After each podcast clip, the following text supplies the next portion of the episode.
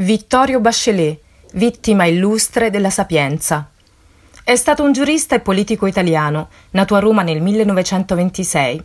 Docente universitario, fu anche dirigente dell'Azione Cattolica ed esponente democristiano. Il 12 febbraio 1980, al termine di una lezione, mentre conversa con la sua assistente Rosy Bindi, viene assassinato da un nucleo armato delle Brigate Rosse, sul mezzanino della scalinata che porta alle aule professori della Facoltà di Scienze Politiche della Sapienza, colpito con sette proiettili calibro 32 Winchester. A sparare furono prima Anna Laura Braghetti e quindi Bruno Seghetti.